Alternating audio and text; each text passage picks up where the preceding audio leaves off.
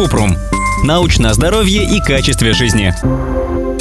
Вредно ли смотреть на сварку? Кратко. Да, вредно. Это может вызвать ожог роговицы или фотокератит, поэтому сварщики работают в защитном щитке.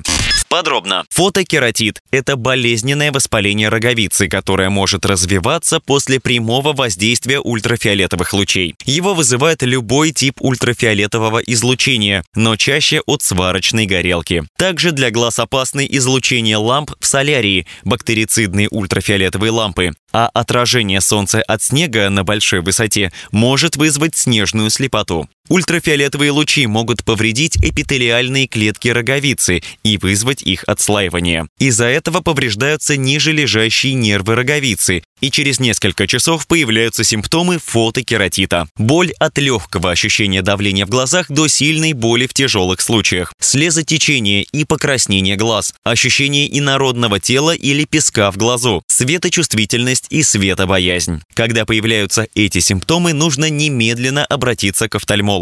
Для профилактики фотокератита рекомендуют носить солнцезащитные очки, которые блокируют ультрафиолет. Чтобы защитить глаза, сварщикам при сварке нужно надевать полный лицевой щиток с регулируемым уровнем затемнения. Также не стоит смотреть на то, как работают сварщики, а его помощник должен надевать защитные очки.